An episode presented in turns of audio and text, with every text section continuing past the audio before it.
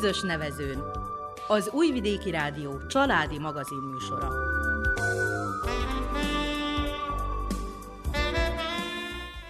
Köszöntjük hallgatóinkat a mikrofonnál Nánás Janikó. És Miklós Csongor. A zenét Verica Polyákovics válogatja, a műszaki munkatársunk Novák Vasiljevics.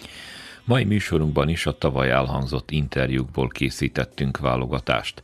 A muzsai Kovács Jolánka közösség és irodalom szervező, író, költő, szerkesztő és műfordító. Kriszbai Hajnalka nyugalmazott tanítónő, a Verseci Magyar Oktatás és Művelődés egyik kulcsfontosságú szereplője. Juhász Andrea kolléganőnk és férje Géza évek óta együtt forgat tévériportokat, tudósításokat. A velük készített beszélgetésekből hallanak részleteket. Műsorainkban többször szóltunk a Kárpát-medencei Agrár Vándor Bölcső programról, ezt is felidézzük ma. Tartsanak hát velünk, kellemes időtöltést kívánunk!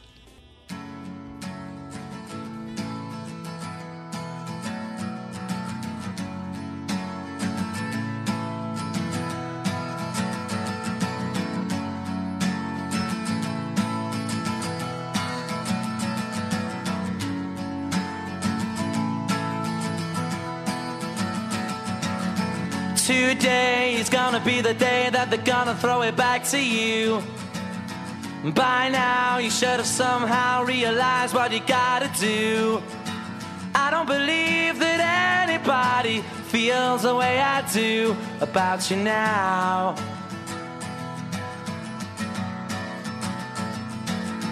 Backbeat, the word is on the street that the fire in your heart is out sure you've heard it all before, but you never really had a doubt. I don't believe that anybody feels the way I do about you now.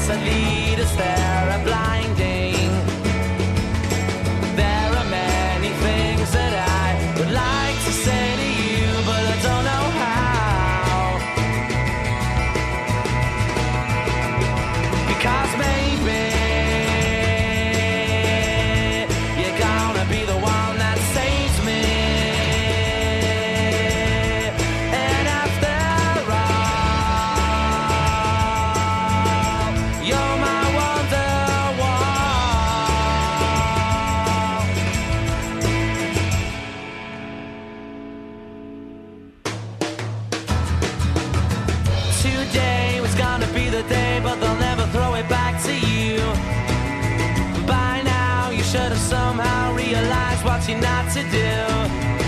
I don't believe that anybody feels the way I do about you now.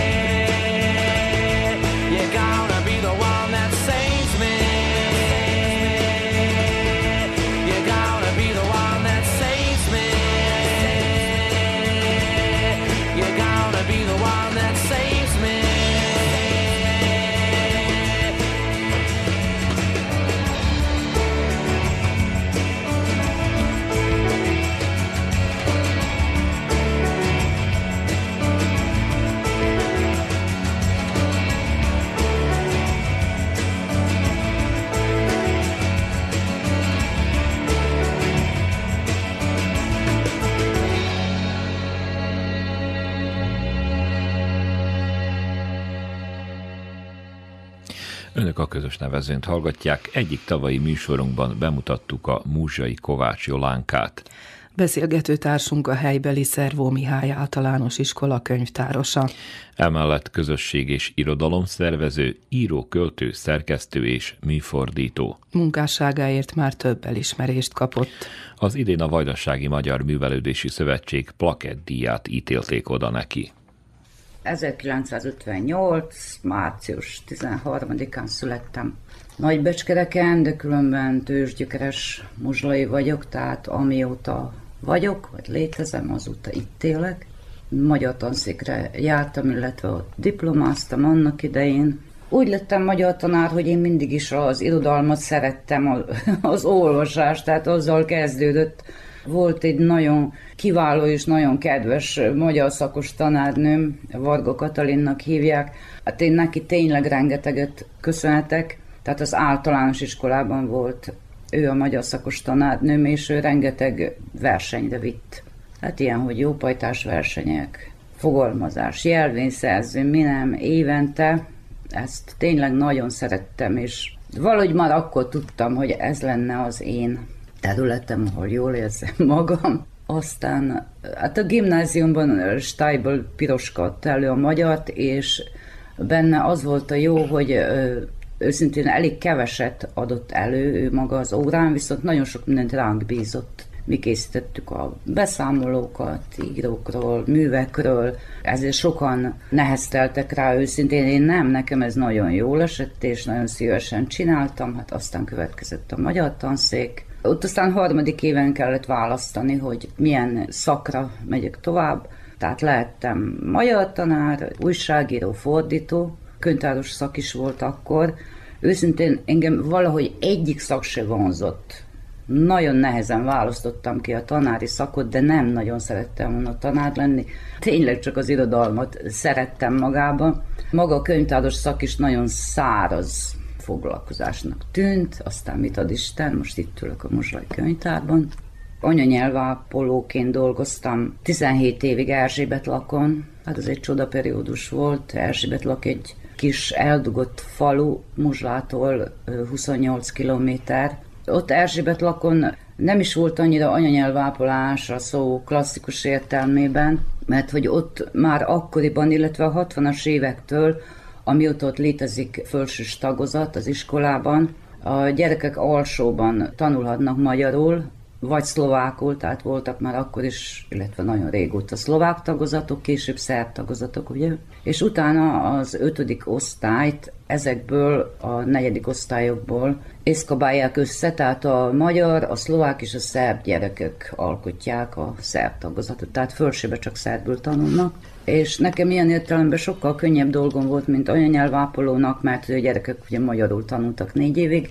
Nagyon szerettem azt csinálni, voltak ott tehetséges gyerekek, akikkel lehetett menni mondjuk jópajtás versenyre is.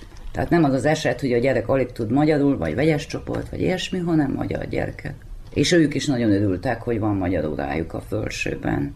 Hát ez 17 évig tartott, utána jöttem át én 2000-ben ide a Moslai iskolába. Itt is két évig tanítottam nyelvápolást, Na, az megint egy új világ volt, és őszintén nem voltam tőle elragadtatva, tehát elsőtől nyolcadikok tanítottam anyanyelvápolást olyan gyerekeknek, akik szerb tagozatra járnak, és jöttek hozzám magyar órára, elsőtől nyolcadikig mondom. A kicsikkel élmény volt dolgozni végül is, mert érdekelte őket, persze sokat játszottunk ilyesmi, de a, fölsősökkel nem igen, ők őszintén valahogy unták az egészet, nem nagyon érdekelte őket, na így azért kinyögtem két évet az iskolában, és akkor írtak pályázatot a könyvtárosságra, megpályáztam, és akkor megnyertem. Hát azóta vagyok könyvtáros, ennek már most 22 éve. Azt kifelejtettem, hogy közben, míg Erzsébet lakon dolgoztam, az valójában 70%-os munkaidővel dolgoztam, mert kicsi iskola volt, így négy napot jártam ki a faluba, de közben azért tanítottam a nagybecskereki villamossági középiskolában, meg a mezőgazdasági középiskolában magyart. Elég nehéz évek voltak, mondjuk az úgy nyolc évig ment párhuzamosan. Sok volt a munka időbelileg, és eléggé fárasztó volt, eléggé.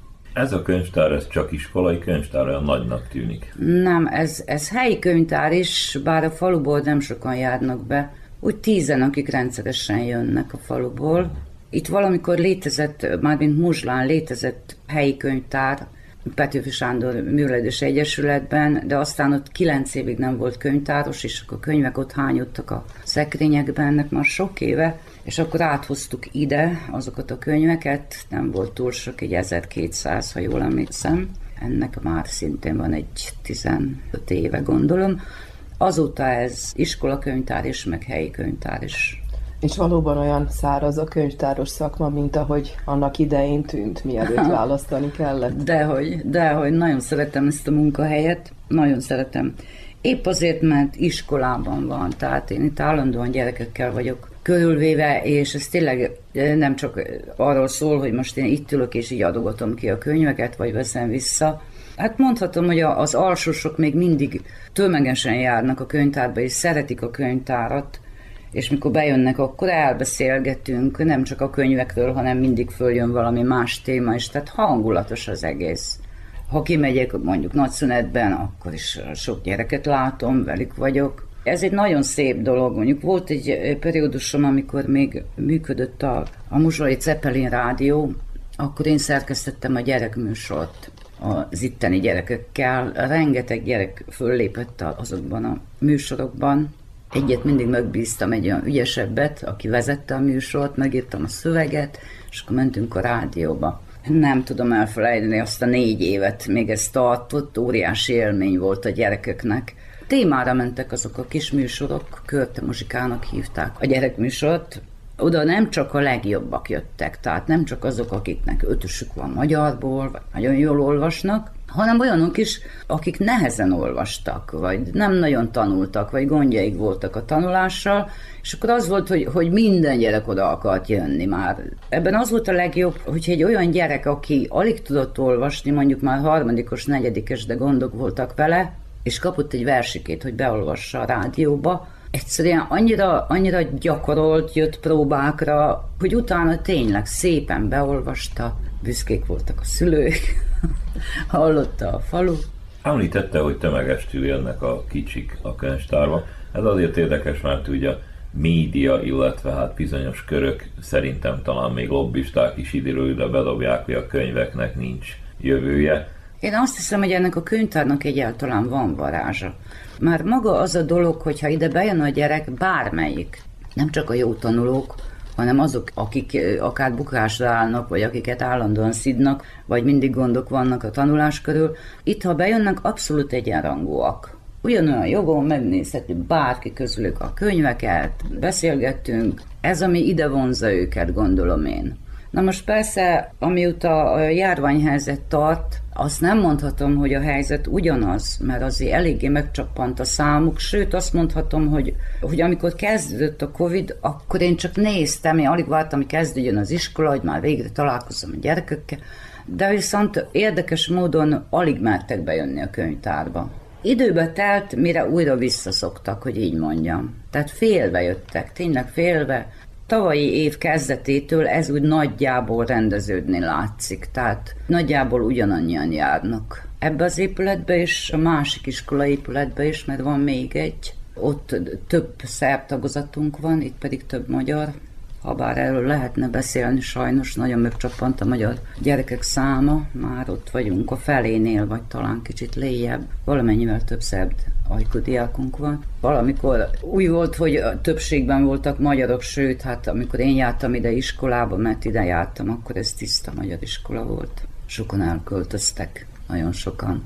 Aztán az is, ami más felé és vajdaságban, tehát hogy a magyar szülők, vagy a vegyes házasságból származó gyerekeket szerb tagozatra íratják, az mind jelen volt itt Muzslán is, de az elvándorlás az nagyon betett nekünk ilyen téren. Lehet, hogy manapság már, már nehéz arról beszélni, hogy ki itt a szegény sorsú, mert tényleg nagyon kevesen élnek anyagi gondok nélkül, így őszintén nem tudom, hogy ha meg kéne valakit nevezni, tudnék összesen három nevet mondani az ismerőseim közül, De mondjuk tényleg azok a szegény sorsulók, akiknek otthon esetleg még számítógépük sincs, vagy van itt most mondjuk egy sok gyerekes család, akiknek 13 gyerekük van, vagy 14, abból már van, aki ugye házas, de még most is 8-9 gyerek van a házban. Tehát az ilyen gyerekeknek különösen nagy élmény a könyvtár.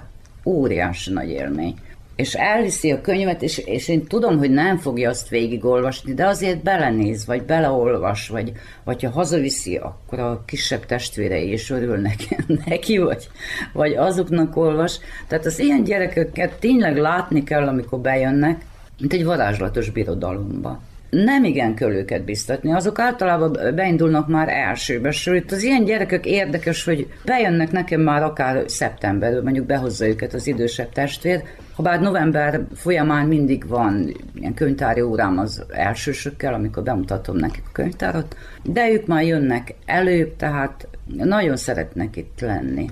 És gondolom, hogy sokkal lazábbak, és jobban érzik magukat, mint az órákon talán tényleg jól el vagyunk, el is beszélgetünk. Hát ebből nekem mondjuk egy, egy könyvem született.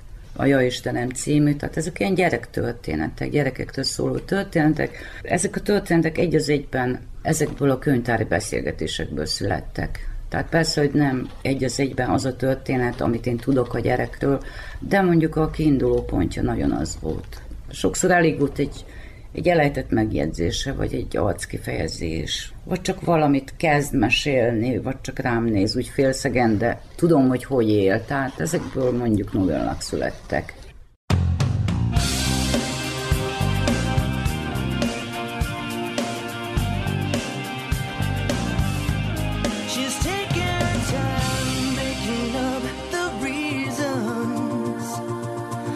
Justify all the hurt inside. Guess she knows from the smiles and the look in their eyes.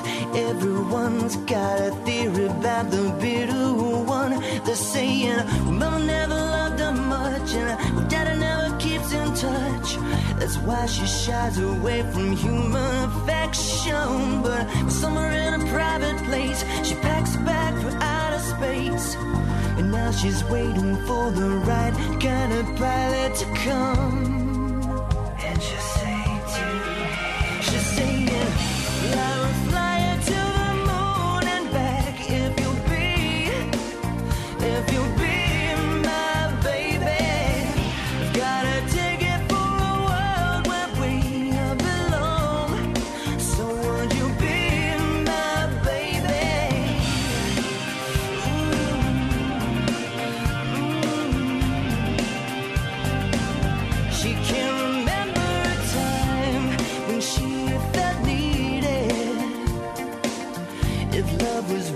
She was colorblind. All her friends, well, they've been tried for treason and crimes that were never defined.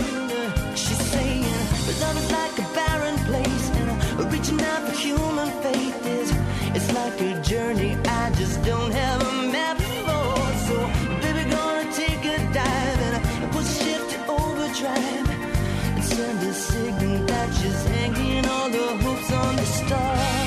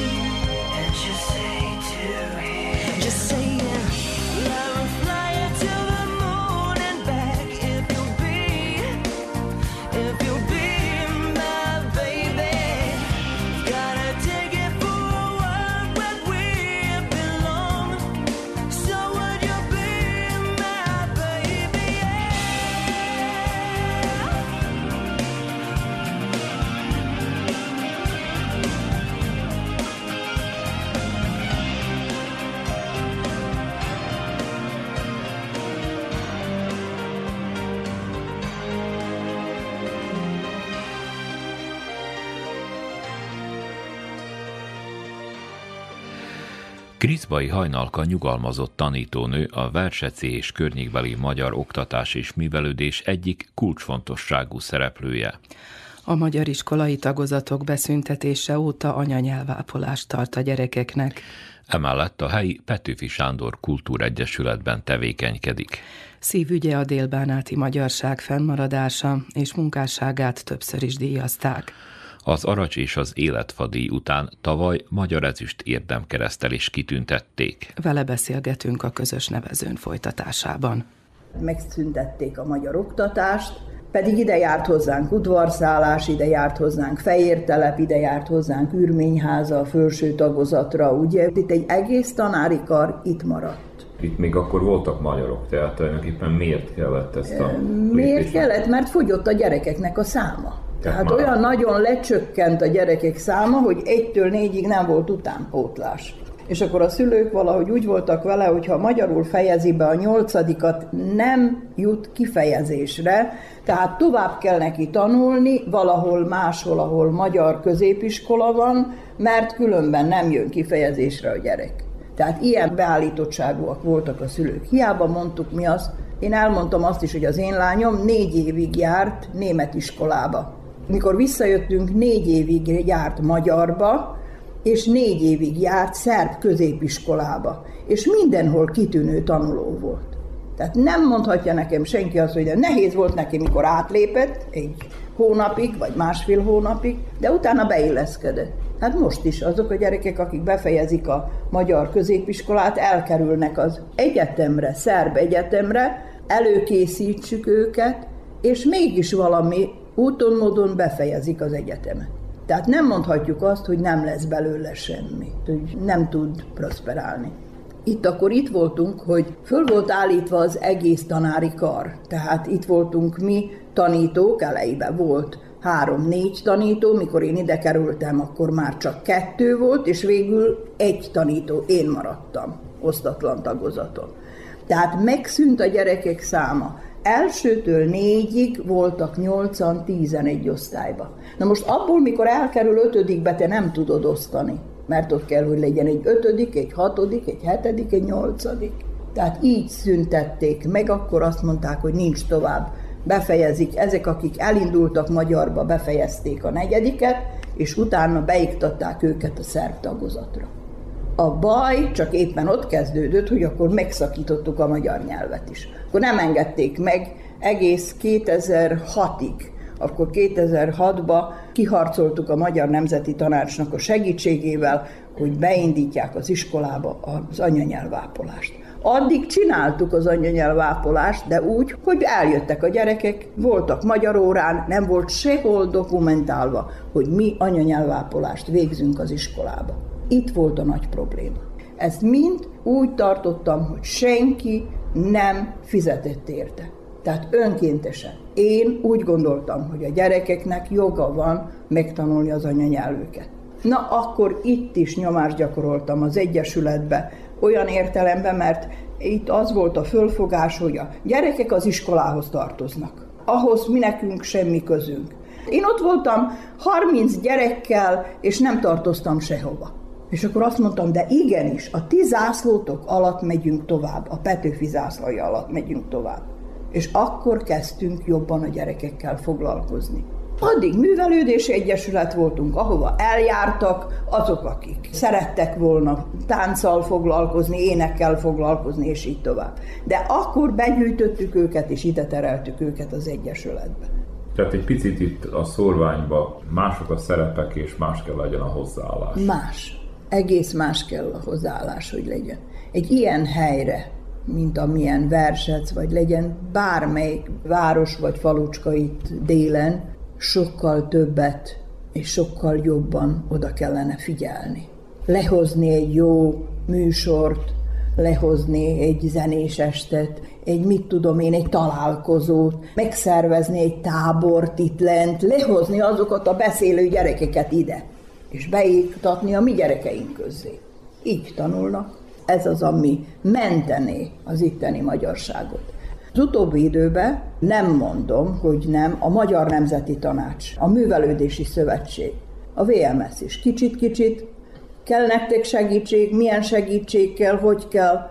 Na most nekünk olyan segítség kellene, hogy leküldünk egy tanítónénit, leküldünk egy óvónénit, leküldünk egy ember, aki itt foglalkozik az emberekkel. Nem, nem mindent én csináljak. Én vezetem az óvodásokat, én énekelek a csoporttal, én mindenhol ott kell, hogy legyek. Ez nekem nagyon sok. Na most egy két éve működik nálunk a ringató program a Nemzeti Tanácson keresztül. Ez a ringató program nagyon segíti az én munkámat is. Tehát nem mondom, hogy nagyon sok gyerek van, de az óvónéni újvidékről jön. Kérdezem, miért kell, hogy újvidékről jöjjön az óvónéni, és végigjárja egész délbánátot, ő bírja csinálni. Ki kellene képezni egy délbánáti magyar óvónénit Hertelendi falván is van. Ha nincs neki autója, adjunk neki egy autót, és járja végig a délbánáti településeket hetente egyszer legalább. Ez is menteni a magyarságot. Az újvidéki óvónéni végig megy megáll Becskereken, űrményházán eljön versezre, mire ide elér szegény akkorára. Sajnálom, higgyétek meg, hogy sajnálom, de nekünk nagyon sokat segít. Alig várják a gyerekek, mikor jön az újvidéki óvónéni. Játszik a gyerekekkel, ez menti a magyarságot mikor látják a gyerekek, hogy magyarul énekel, magyarul beszél, magyarul, csak magyarul, akkor megyünk a magyar házba, itt kapják meg azt a, hogy mondjam, azt morzsányit, mert ez morzsányi. Na most, hogyha a szülőket elemezzük, az is egy nagy hátrány, hogy vegyes házasság, és akkor mindenki tartja a maga igazát. A szerb apuka vagy anyuka azt mondja, hogy már pedig szerb lesz a gyerek, a magyar meg úgy gondolja, hogy áh, kevesebb vele a problémám, legyen szerb, én is tudok szerbül. Na, és itt van a nagy probléma. Nekünk is van két kis unokánk, van egy kis négy éves, meg egy kis nyolc éves.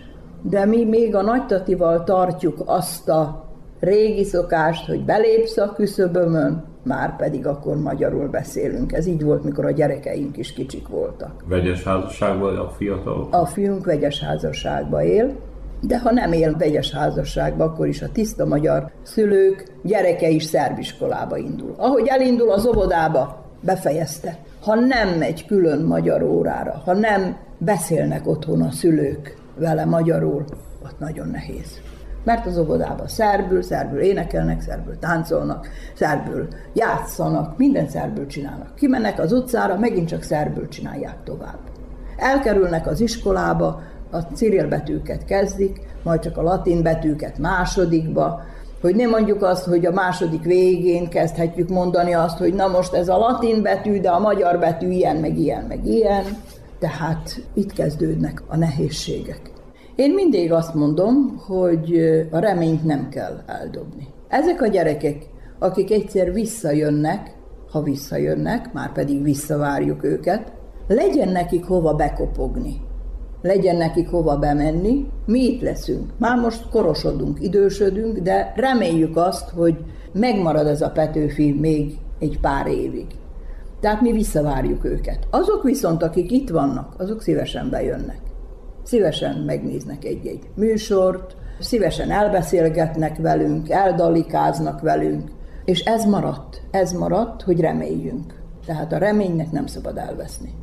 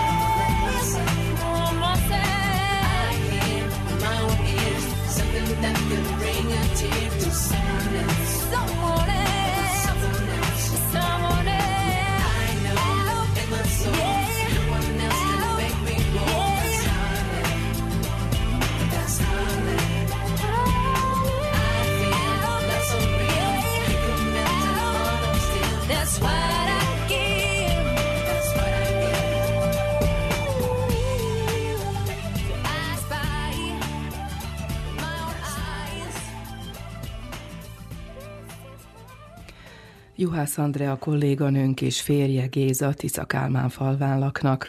Géza magánvállalkozó volt, de kitanult az operatőri mesterséget is. A házas pár így évek óta együtt forgat tévériportokat, tudósításokat. Hogyan befolyásolja ez a házasságukat, erről is beszélgettünk velük. Elejében volt egy kis, úgy mondja, össze kellett csiszolódni, mert eh, Andrea rádiós riporter volt. Viszont tévére teljesen másképp kell megcsinálni egy anyagot. És akkor minket arra tanítottak, hogy képileg, tehát ha hang nélkül nézi meg az ember azt a riportot, tudnia kell, hogy az miről szól.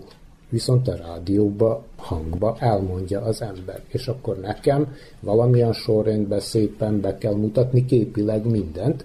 Kicsit a stílusok ott eltértek, de hát aztán összecsiszolódtunk. Ő is engedett egy kicsit, én is engedtem egy kicsit, hogy úgy mondjuk, de az ő riporteri tapasztalata az nagyon sokat számított. Valójában egy jó csapatot alkottunk, csak hogy azt lehet, hogy nem tudja éppen mindenki, hogy az újságírásban nincsen munkaidő. Tehát az reggeltől és ameddig. Te vállalkozó voltál, és akkor most azt jelenti, hogy az újságírás még szörnyűbb? Nem, nekem ez, hogy nincs munkaidő, hogy amettől ameddig, különösen nem jelent semmilyen problémát, mert mint magánvállalkozó 18 évig elkezded reggel 6-kor, 7-kor, néha hajnali kettőig, ez benne van a pakliba. És nekem ez nem idegen. Viszont látom én egyes kollégákon, akik fújnak, hogyha már 8 óránál tovább kell dolgozni.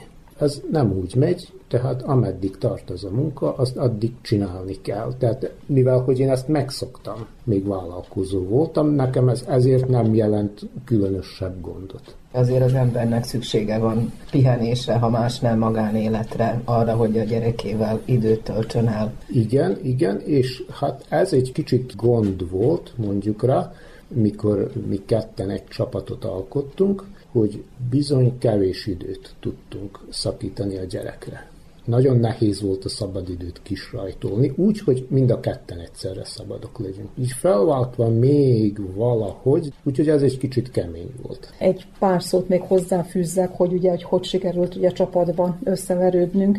Hát mint minden házasságban ugye mindenhol van fönt is lent, és egy kis tányércsörgés is, ellentmondások is mindent meg lehet oldani, hogyha akarja az ember. Tehát az alkalmazkodás, az összecsiszolódás, a másiknak a megértése, az alázatosság, nem csak a munka iránt, hanem a társ iránt, a házasság iránt, a közösség iránt, az nagyon sok mindent meg tud oldani.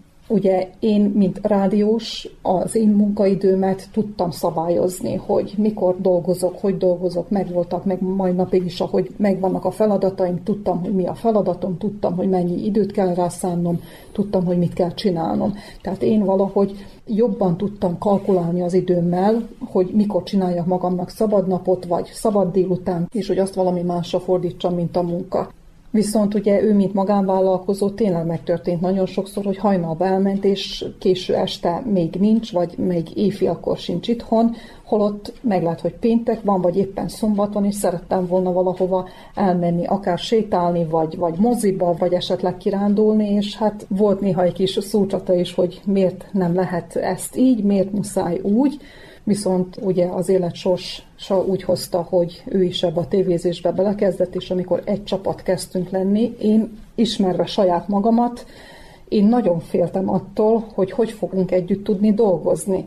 Mert néha lobbanékony vagyok, néha meg lehet, hogy egy kicsit önfejű is vagyok, meg lehet, hogy nem látom át a dolgokat máshogy, hanem én nem vagyok vizuális típus, ugye én nekem el kell magyarázni a dolgokat, viszont nagyon meglepődtem saját magamon is, meg a férjemen is, hogy annyira jó össze tudtunk csiszolódni, hogy maga az együtt dolgozás kihozta azt a pluszt a házasságunkból, ami mondjuk az elmúlt 10-15 évben nem volt. Az én elvárásaim az, hogy precíz munkát kell inkább csinálni, nem összecsapni a dolgokat, hanem hogyha valaminek akarod, hogy legyen látszata és mondani valója, annak legyen eleje, közepe és vége. És azért pedig azért bizony oda kell tenni magad. Még hogyha nagyon könnyűnek is tűnik valami riportot megcsinálni, annak is kell, hogy legyen eleje, közepe, meg vége, és oda kell tenni magad. És csak úgy lehet egész, és kerek az egész. De nálad az életfilozófia? Nem muszáj, hogy éppen mindenhol perfekcionista kell, hogy legyek. A kert az szokott gazos is lenni, a kertben néha le is érik a, a zöldség vagy a gyümölcs, mert meg lehet, hogy pont az idő miatt nem férek oda, vagy pedig az időjárás ugye nem engedi, de néha megtörténik az, hogy inkább leülök és megnézek egy jó sorozatot, vagy egy filmet, vagy pedig hallgatok zenét, vagy olvasok, mert éppen aznap nincs kedvem kapálni. Amikor egy csapatot alkottunk, jó néhány évig, hát gyakorlatilag egész nap együtt voltunk, tehát az autóban, a számítógép mellett, kint, hogyha mezőgazdaságot forgattunk, vagy akár politikát, akármi, állandóan együtt voltunk. Voltak pillanatok, idők, amikor egy-egy dolgot át tudtunk beszélni, még akár kutyafuttában is, de tisztán csak, hogy ne legyen félreértés. De viszont néha, ahogy mondják, néha sok, hogy állandóan össze vagyunk zárva, néha az ember kicsit maga is akar lenni, vagy megértés, megértés a másiknak az elfogadása, hogy ő olyan, amilyen, én ilyen vagyok, amilyen vagyok, és akkor lassan ugye összecsiszolódtunk, és, és ennyi. Ugyanezt mondom, a másik tisztelete és a megértés, ez a kulcsa és a nyitja a, az együttműködésnek. És amikor néha kicsit sok abból a másikból, akkor hova vonultok el, vagy hogy oldjátok azt meg? Van ebben a házban elég sok szoba. vagy van mosogatni való, van mindig vasalni való, nyáron van kert. Sokat dolgoztok, ebből azért leszűrhető az, hogy nem könnyű itt azért Szerbiában megélni. Tehát erre hogy néztek? Ezért meg kellett dolgozni. Hazudnék, hogyha azt mondanám, hogy nem fordult meg nekünk is a gondolatunkban a külföld, főleg akkor, amikor láttuk, hogy a férjem magánvállalkozása lefelé megy, viszont már volt egy kialakult életünk itt, volt egy ingatlanunk, nekem volt munkám, a kislányunk az akkor vagy egy évre rá kellett volna, hogy induljon iskolába. Én mindig azt mondom, hogy addig nyújtózkodj, ameddig a takaród ér. Nem kell nagyra vágyónak lenni. Arra, mire szükséged van, azt a Jóisten ilyen vagy olyan módon meg fogja adni. Meglát, hogy nem abba a pillanatban, meglát, hogy később. Mi emberek vagyunk olyanok, hogy türelmetlenek, és túl nagyra vágyóak, sokan, vagy abban hirtelen becsöppent helyzetben nem látjuk át a lehetséges módozatokat, de én azt mondtam a férjemnek, és én valahogy úgy, úgy eldöntöttem magamba, hogy nem szeretnék máshol új életet kezdeni, hiszen ugye édesanyáméktól Budiszavára költöztem, másik házba kezdtük az életünket, még egyszer költöztünk, tehát még egyszer kezdtük újra az életünket ebbe a házba, ahol most vagyunk. Valahogy úgy éreztem, hogy nekem lelki erőm nincs még egyszer újra kezdeni. Úgy gondoltam, hogy éhesek nem leszünk soha fedél van a fejünk fölött, és amíg van két kezünk, két lábunk és értelmünk, és addig még minden lehetőséget a munkára, mindegy, hogy milyen munkára, addig még minden lehetőséget ki nem aknáztunk, vagy ki nem próbáltunk, addig innen nem kell elmenni. Mert az, aki akar dolgozni, az meg fogja találni a módját, hogy a munkából, mindegy, hogy milyen munkából, de annyi pénzt teremtsen magának, amennyi az elfogadható élethez szükséges. Legyen az fűnyírás, legyen az traktorhajtás. Nem szégyen elmondanom, hogy amikor összekerültünk, nekem akkor még nem volt munkaviszonyom, de én a határba jártam kukoricát törni, mi csirkéket neveltünk, bosztánt mentem ültetni, kapálni jártam, agrármérnök voltam már, tehát megszereztem már az oklevelemet, de a kétkezi munkát soha, soha nem szégyeltem. Te városon nőttél föl, fiatalasszonykorodba költöztél Budiszavára. Nagy volt ez a váltás, átállás, törés városról falura? Meg kell találni az egyensúlyt. A város az azért jó, mert ugye úgy mondjuk, hogy karnyújtásnyira ott vannak a különböző lehetőségek, a színház, a mozi, az uszoda, a gyereknek mondjuk rá valamilyen sport lehetőség, az orvos, az iskola és a stb. Viszont a falu, mint a falu nem annyira idegen számomra, mert anya és apai ágról is ugye falun voltak a nagyszülők, úgyhogy a nyári szüneteket falun töltöttem a nagymamáknál. Na ugye hát az nem ugyanaz, mint amikor itt él az ember, viszont Tiszakámán falva mindössze 18 kilométerre van Újvidéktől kocsival tényleg 15 perc alatt be lehet érni a városig. Onnan ugye hát most a forgalom miatt még 15 perc kell legalább, hogy a központig bejusson az ember. De viszont az a fél óra, hogyha úgy nézzük, az nem olyan nagy idő az életből, vagy a napból, hogy mint valaki másfél óra hosszákat utazik. A városi tömegközlekedési busz 20 évvel ezelőtt egy kicsit sűrűbben járt, most is nagyon jó az összeköttetés, tehát mondhatnám, hogy szinte fél óránként, vagy maximum egy óránként van autóbusz befelé a városba, a városból hazafelé. Nem úgy van, mint másik településeken, hogy reggel van kettő, meg délután kettő. Tehát nem vagy elvágva. Nem vagyok elvágva a nagyvilágtól, tehát akármikor akarok délelőtt folyamán, vagy délután folyamán, vagy este folyamán be tudok jutni a városba. Ugye az a városi élet, az megint nagylány voltam, amíg ott éltem, máshogy éltem meg. A nyugalom, meg a csönd, az nekem nagyon sokat segít, vagy nagyon sokat jelent, hogy nincs az az állandó nyüzsgés körülöttem, bár ugye reggel, amikor bemegyünk a munkára, és délután jövünk haza, de megint az az este, az a nyugalom, meg a szabadság, hogy itt van a kert, és itt van az udvar, hogy nem kell fölöltöznöm, és kivinni a szemetet leig a közös konténerig, vagy a gyereket nem kell ugye kis cipőben, meg kis kabátban, meg kis sapkába fölöltöztetni, hogy levigyem a játszótérre játszani, hanem itthoni ruhába kibírom engedni az udvarra játszani például ez a szabadság, vagy éppen kiülök napozni.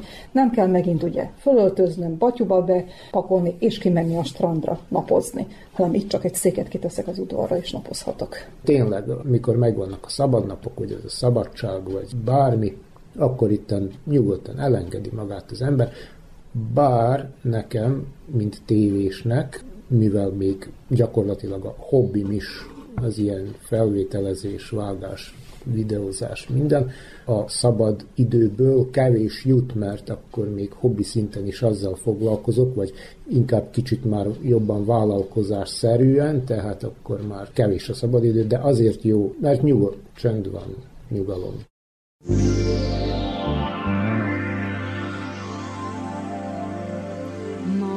う！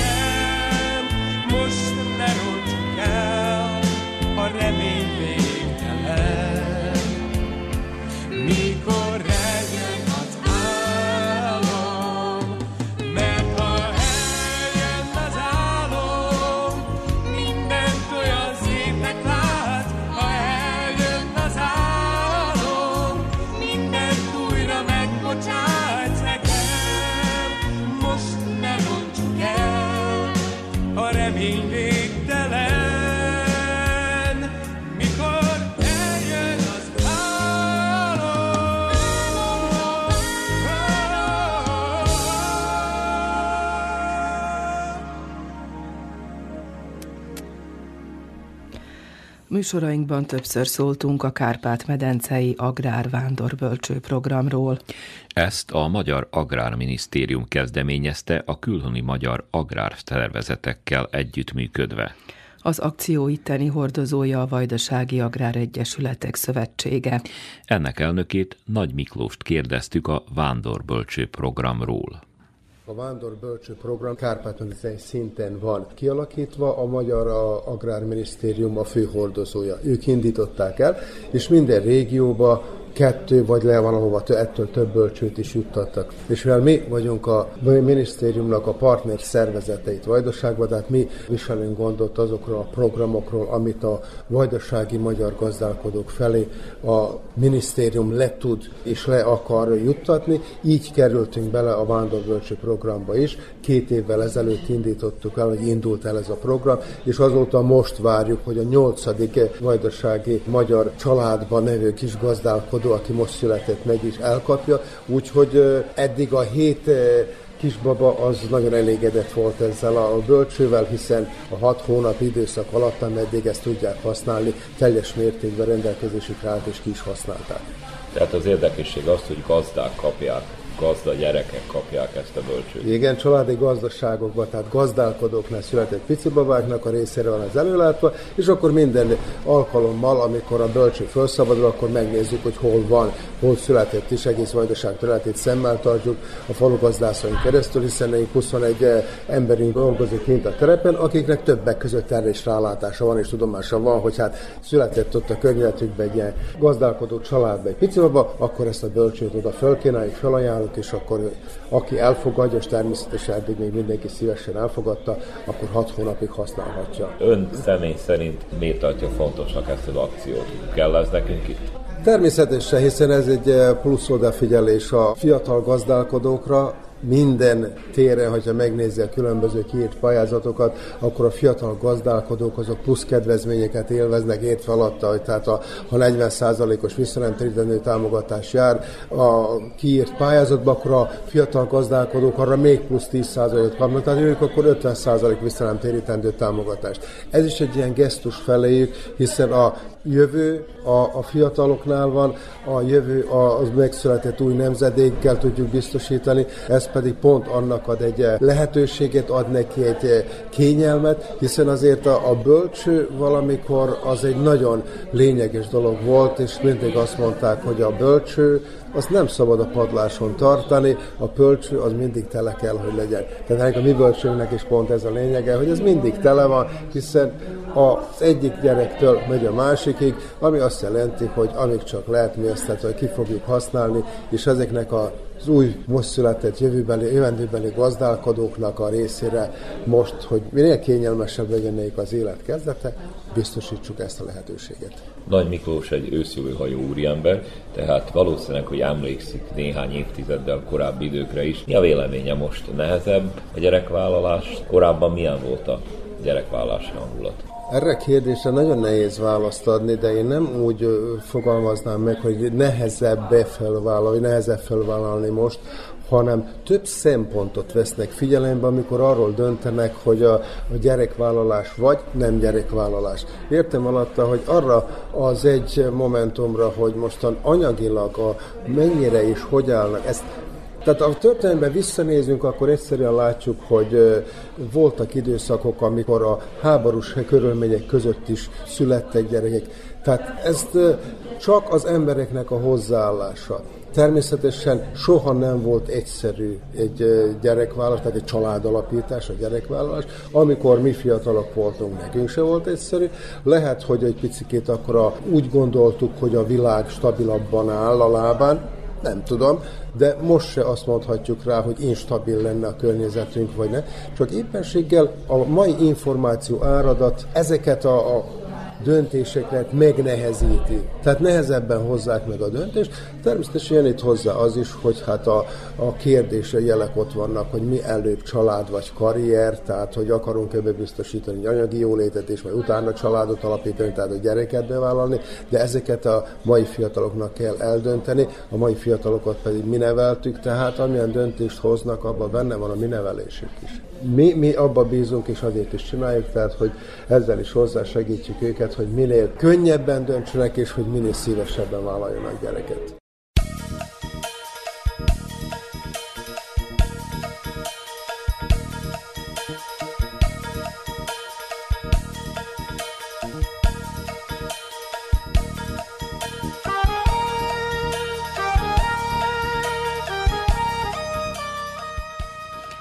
Kedves hallgatóink, a közös nevezőmben ma a tavaly elhangzott interjúkból válogattunk.